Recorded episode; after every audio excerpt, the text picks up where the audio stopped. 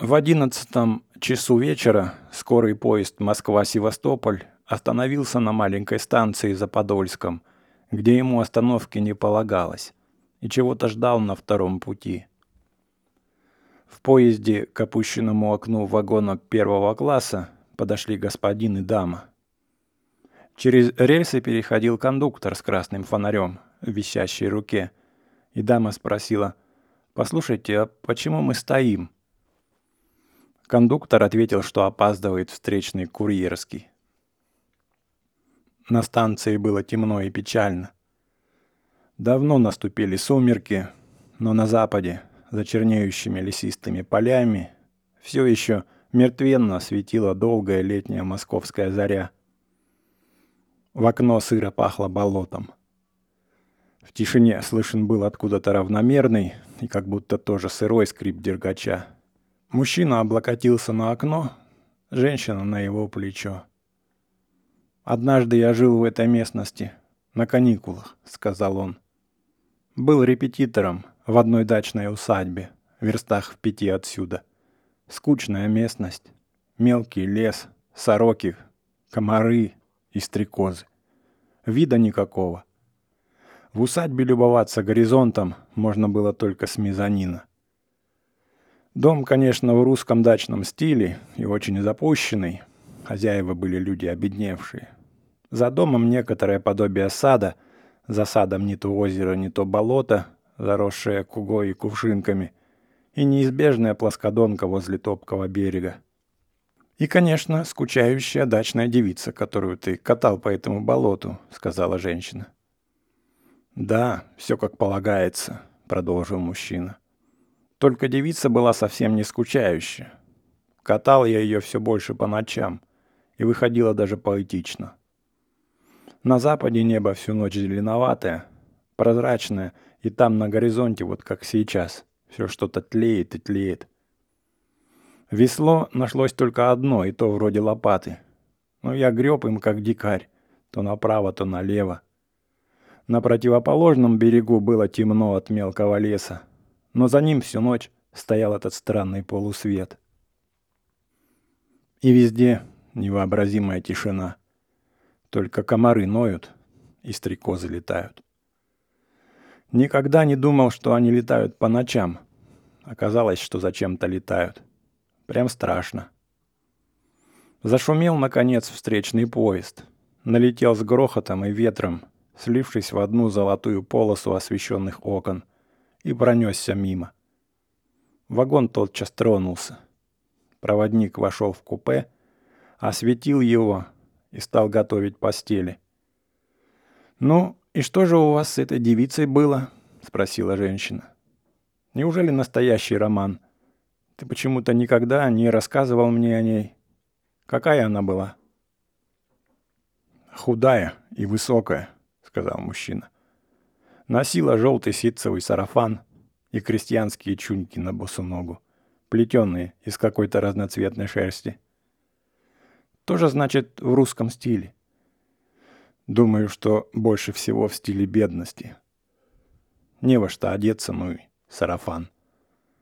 Кроме того, она была художница, училась в Строгановском училище живопись. Да она и сама была живописна, даже икона писно. Длинная черная коса на спине, смуглое лицо с маленькими темными родинками, узкий правильный нос и черные глаза. Черные брови, волосы сухие и жесткие слегка курчавились. Все это при желтом сарафане и белых кисейных рукавах сорочки выделялось очень красиво.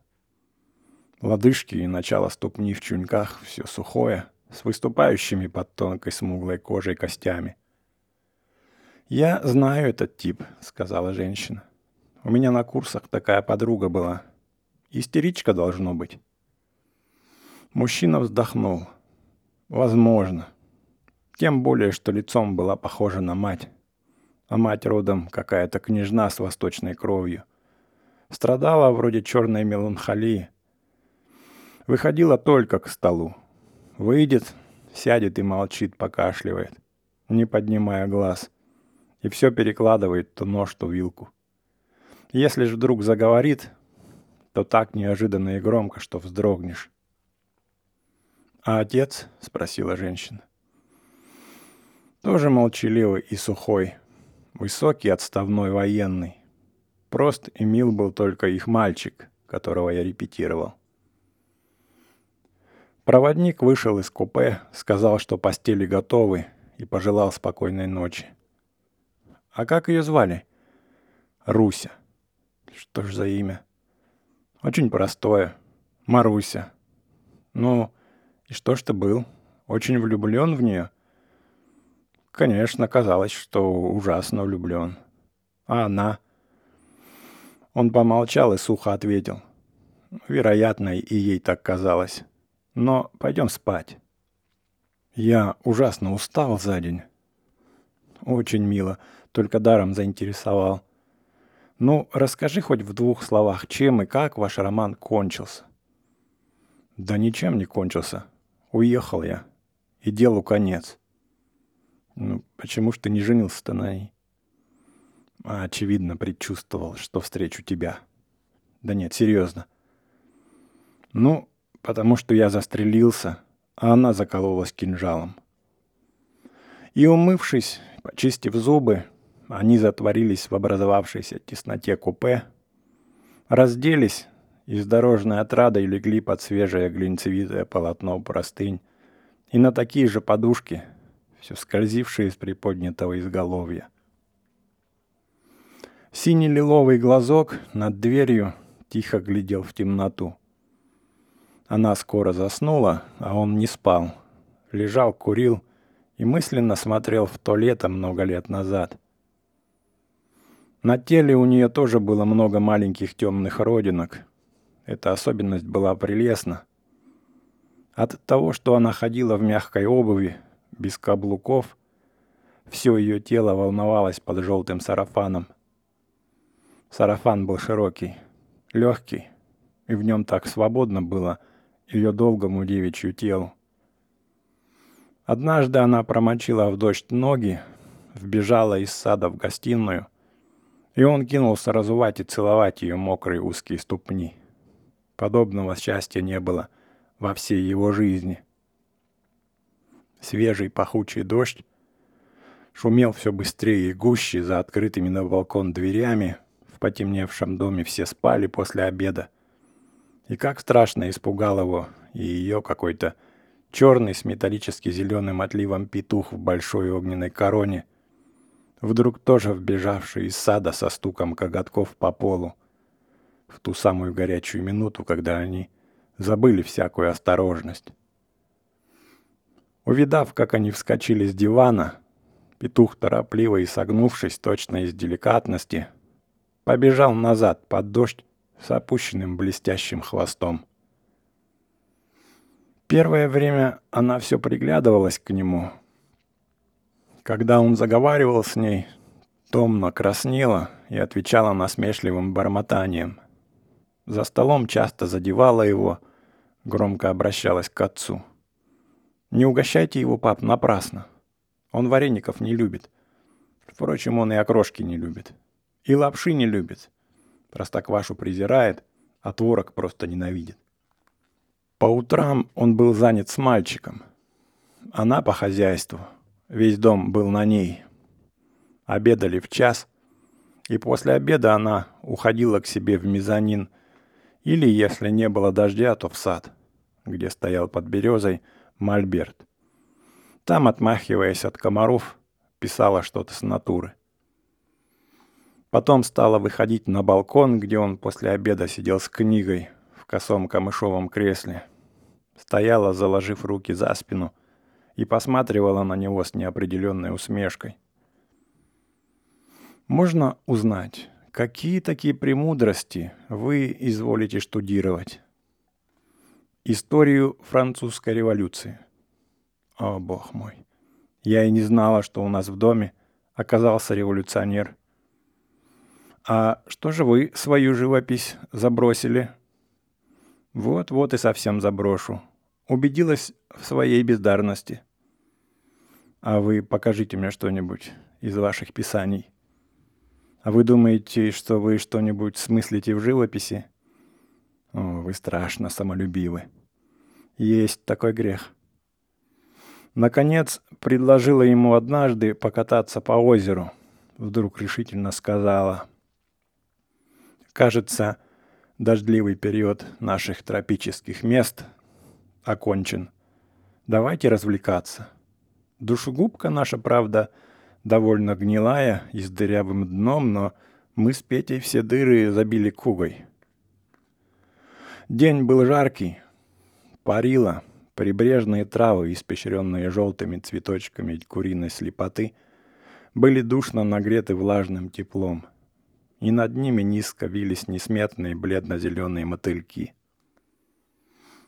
Он усвоил себе ее постоянный насмешливый тон — и, подходя к лодке, сказал, «Наконец-то вы снизошли до меня».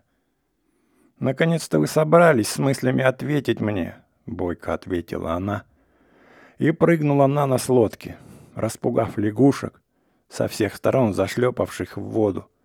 Но вдруг дико взвизгнула и подхватила сарафан до самых колен, топая ногами. «Змея!» Он мельком увидал блестящую смуглость ее голых ног схватил с носа весло, стукнул им извивавшегося по дну лодки ужа и, поддев его, далеко отбросил в воду. Она была бледна какой-то индусской бледностью. Родинки на ее лице стали темней, чернота волос и глаз как будто еще чернее. Она облегченно передохнула. Ух, какая гадость! Недаром слово «ужас» происходит от «ужа». Они у нас тут повсюду. И в саду, и под домом. И Петя, представьте, берет их в руки. Впервые заговорила она с ним просто. И впервые взглянули они друг другу в глаза прямо. «Но какой вы молодец! Как вы его здорово стукнули!» Она совсем пришла в себя, улыбнулась и, перебежав с носа на корму, весело села. В своем испуге она поразила его красотой. Сейчас он с нежностью подумал, да она же совсем еще девчонка. Но, сделав равнодушный вид, озабоченно перешагнула в лодку и, упирая веслом в студенистое дно, повернул ее вперед носом и потянул по спутанной гуще подводных трав на зеленые щетки куги и цветущие кувшинки — все впереди покрывавшее сплошным слоем своей толстой круглой листвы. Вывел лодку на воду и сел на лавочку посредине, гребя направо и налево. «Правда хорошо!» — крикнула она. «Очень!» — ответил он, снимая картуз, и обернулся к ней. «Будьте добры кинуть возле себя, а то я смахну его в это корыто, которое, извините, все-таки протекает, и тому же здесь полно пиявок. Она положила картуз к себе на колени. «Да не беспокойтесь, вы киньте его куда попало». Она прижала картуз к груди. «Нет, я его буду беречь». У него опять нежно дрогнуло сердце, но он опять отвернулся и стал усиленно запускать весло в блестевшую среди куги кувшинок воду. К лицу и к рукам липли комары. Кругом все слепило теплым серебром. Парной воздух, зыбкий солнечный свет, курчавая белизна облаков, мягко сиявших в небе и в прогалинах воды среди островов из кувшинок. Везде было так мелко, что видно было дно с подводными травами, но оно как-то не мешало той бездонной глубине — в которую уходило отраженное небо с облаками. Вдруг она опять взвизгнула, и лодка повалилась на бок. Она сунула с кормы руку в воду и, поймав стебель кувшинки, так рванула его к себе, что завалилась вместе с лодкой. Он едва успел вскочить и поймать ее подмышки. Она захохотала — и, упав на корму спиной, брызнула с мокрой руки прямо ему в глаза. Тогда он опять схватил ее и, не понимая, что делает, поцеловал хохочущие губы. Она быстро обняла его за шею и неловко поцеловала в щеку. С тех пор они стали плавать по ночам. На другой день она вызвала его после обеда в сад и спросила.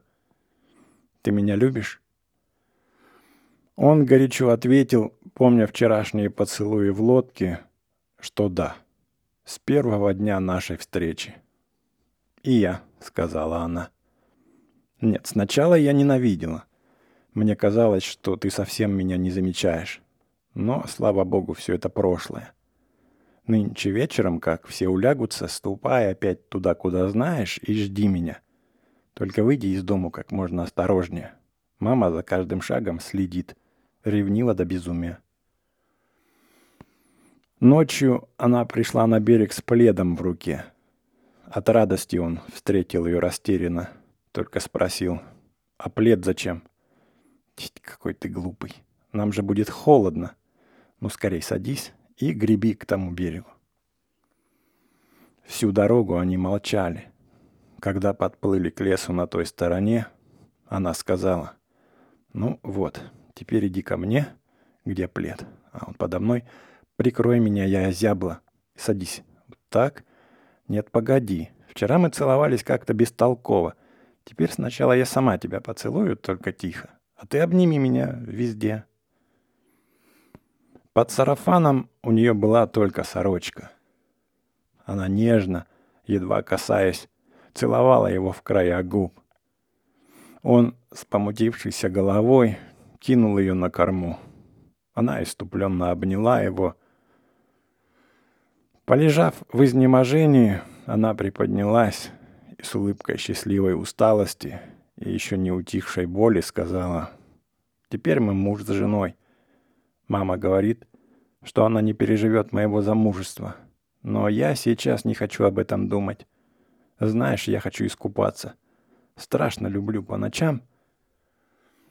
Через голову она разделась, забелела в сумраке всем своим долгим телом, и стала обвязывать голову косой, подняв руки, показывая темные мышки и поднявшиеся груди, не стыдясь своей ноготы и темного мыска под животом.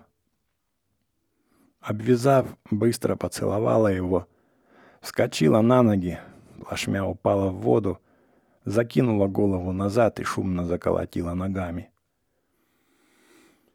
Потом он, спеша, помог ей одеться и закутаться в плед, в сумраке сказочно были видны ее черные глаза и черные волосы, обвязанные косой. Он больше не смел касаться ее, только целовал ее руки и молчал от нестерпимого счастья. Все казалось, что кто-то есть в темноте прибрежного леса, молча тлеющего кое-где светляками. Стоит и слушает. Иногда там что-то осторожно шуршало — она поднимала голову. «Постой, что это?» «Да не бойся, это, наверное, лягушка выползает на берег. Ну или еж в лесу. А если козерог?» «Какой козерог?» «Я не знаю, но ты подумай, выходит из лесу какой-нибудь козерог, стоит и смотрит. Мне так хорошо, мне хочется болтать страшные глупости».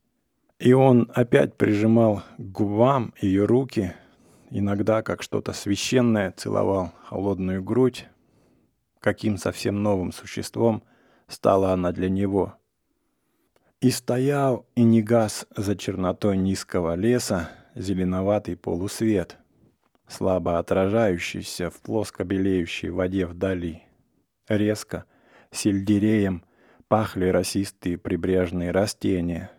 Таинственно, просительно ныли невидимые комары — и летали, летали с тихим треском над лодкой и дальше, над этой по-ночному светящейся водой, страшные бессонные стрекозы. И все где-то что-то шуршало, ползло и пробиралось. Через неделю он был безобразно, с позором, ошеломленный ужасом совершенно внезапной разлуки, выгнан из дому.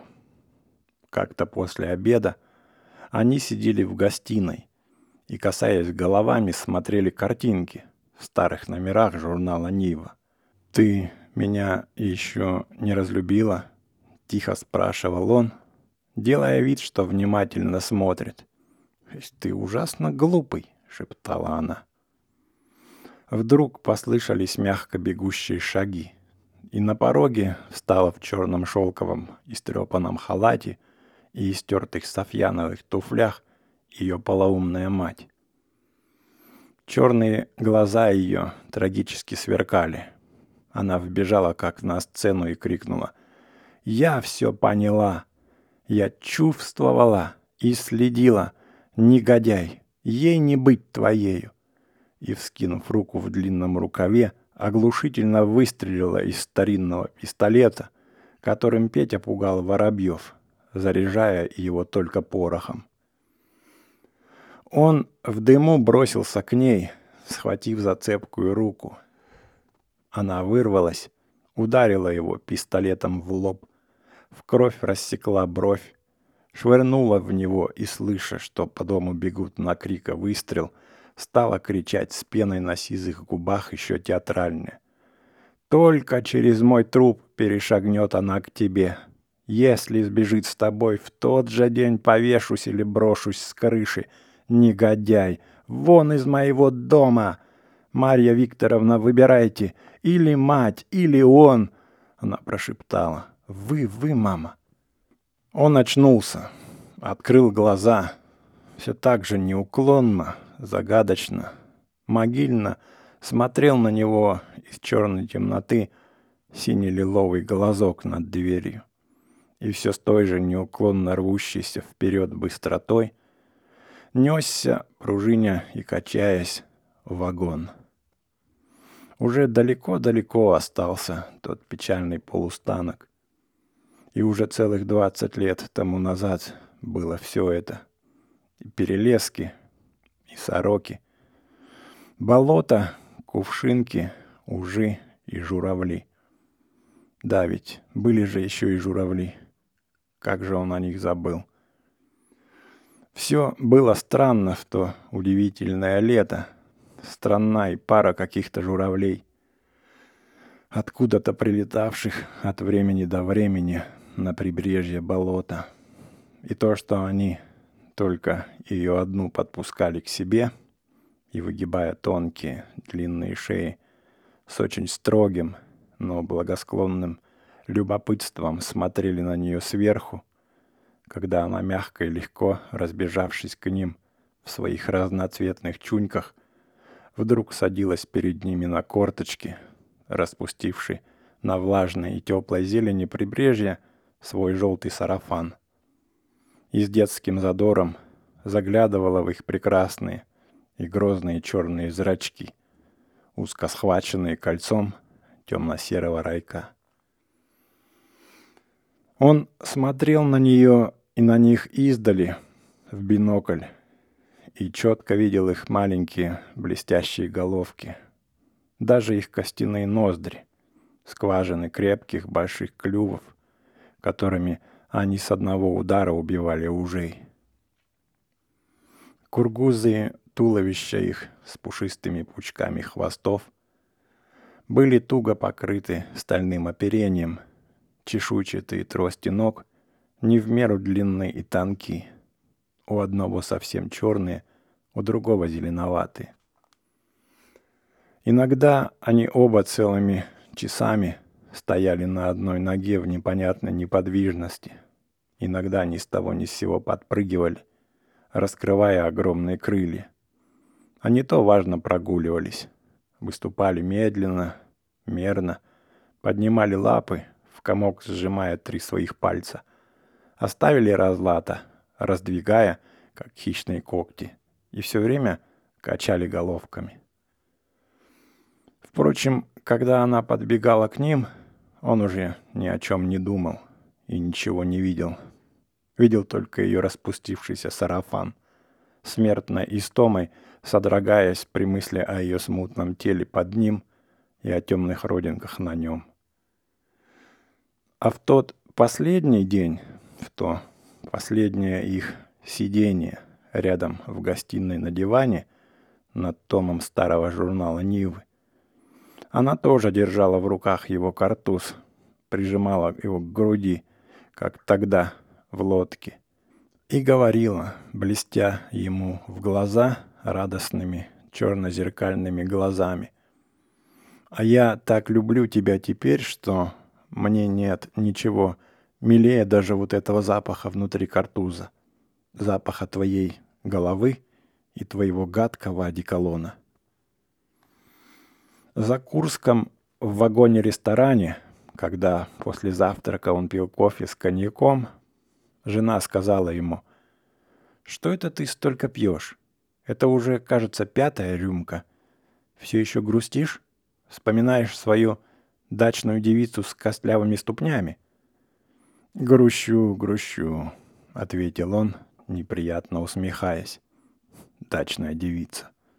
«Амата нобис квонтум арнабитурнула». «Это по латыни?» — спросила жена. «Что это значит?» «Этого тебе не нужно знать». «Как ты груб», — сказала она, и, небрежно вздохнув, стала смотреть в солнечное окно.